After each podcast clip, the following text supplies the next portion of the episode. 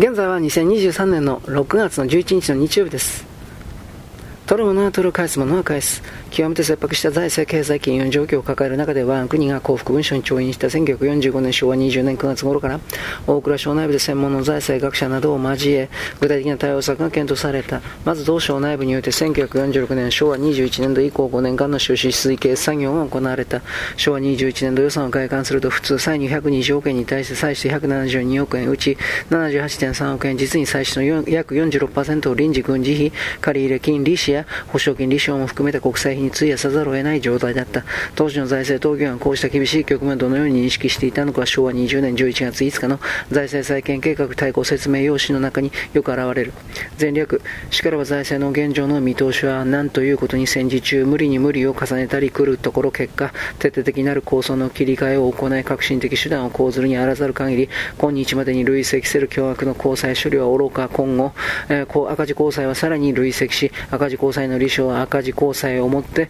えままかなわざるを得ざるべくなる、ややこしな。その状況は循環的、破局的に累進し、国家財政を破綻せしめる。悪性インフレーションを激高し、しからずして、えー、いわあらゆる社会経済秩序を崩壊せしめるに至る降参極めて大なり、全部は昔の感じになってんで、このような厳しい財政状況を受けて大蔵省内では1、官業及び国有財産払い下げ、2、財産税等の徴収3、債務破棄、4、インフレーション、5、国債の利率引き下げが選択肢に上りました。そして GHQ から押し付けられた方策としてではなく、あくまで我が国の財政当局政府の判断として、取るものは取る、返すものは返すという原則に象徴される対応が決定されていくことになりました。具体的には一度限り、いわば空前絶後の大規模課税として、動産、不動産、現預金を対象に公立の財産税、税率は25から90%は課税されました。取るものは取る。そしてその財産税収を主な原資に内国債の可能な限りの償還が行われ内国債の債務不履行そのものの事態は回避されました。返すものは返す。他方戦時中に国民に対して政府が支払うと約束した戦時保障債務を切り捨てる。ため国民に対して政府の負っている債務と同額での戦時保障特別税の課税も断行しました。要するに戦時中までに民間企業が政府に対して納入した物品代金提供したサービスの代金支払いを政府が同額の課税を行って相殺する形で丸ごと踏み倒しました。これらの課税に先立ち順番としては一番先1946年昭和21年2月に預金封鎖及び深淵切り替えが行われました。同時の当時の政策運営上の意思決定の状況について昭和財政支終戦コアまで第11巻政府債務、うん、には昭和20年10月14日の官邸での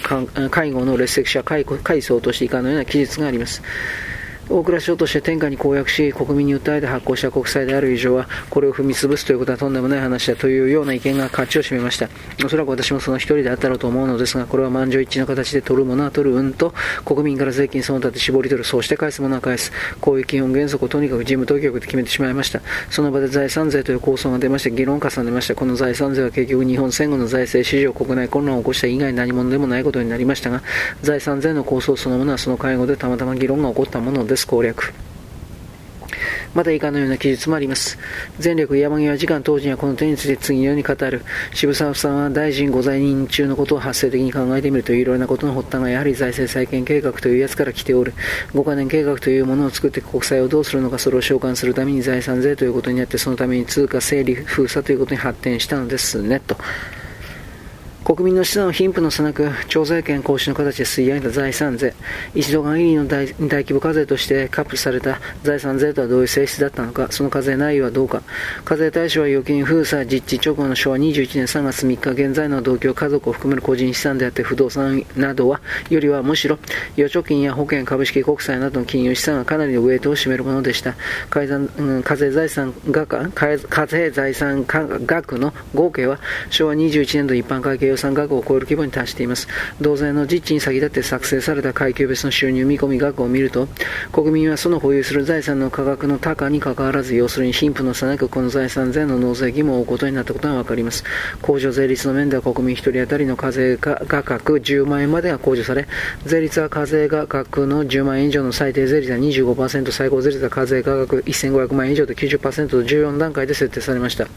要するに裕福なほどほどかけられる税率が高くなるという累進方式の資産課税です。この、えーと、1人当たりの税額はもちろん保有財産額の多い富裕層が突出して多いんですが、政府による税上げ総額の観点から見ると、いわば中間層からの税上げ総額が最も多い形になっています。このような戦後に実施された財産税はその交換からもとともすれば、富裕、富裕層課税を連想しがちでありますが、実際にはそのような性質のものではなかったことがわかります。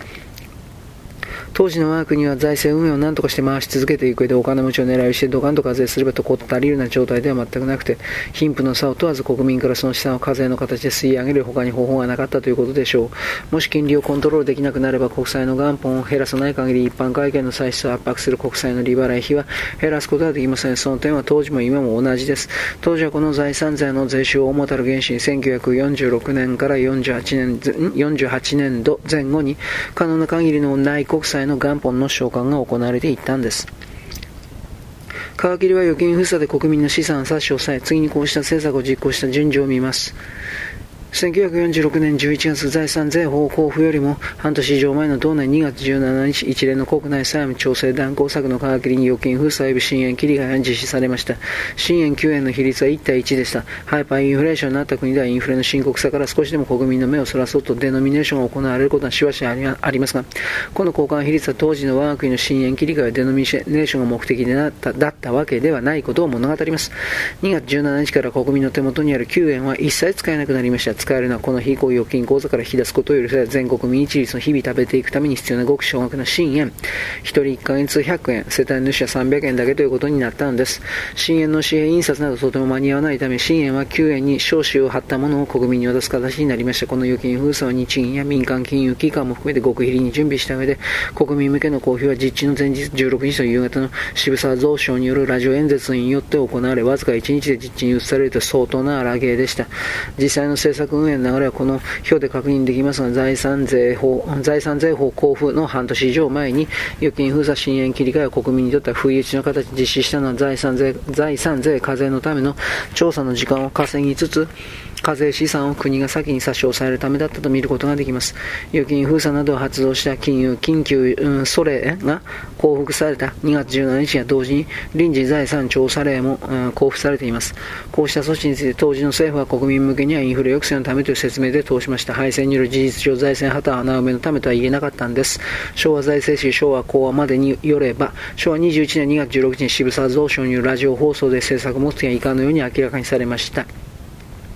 皆さん政府はなぜこうした徹底した見ようによっては乱暴な政策をしなければならないのでしょうか？それは一口に言えば悪性インフレ症という国民として実に始末の悪い思いを思い命にも関わるような病気を治すためのものやむを得ない方法なのです。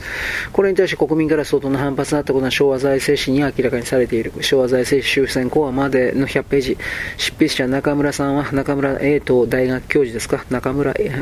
中村隆ですね。大学教授。これ以後の政府の説明もこの指示で貫かれているこうして大倉当局一時インフレの更新を抑え特権を稼ごうという控えめな判断に基づく政策効果の見通しが隠されたまま公式には徹底的にインフレ対策としての面のみが強調され一般もそのような政策としてこれを理解することになったのであるそこにこの政策は後に多くの批判を浴びなければならなくなった最大の理由があったと言えよう。ということでございます。よろしく。ごきげんよう。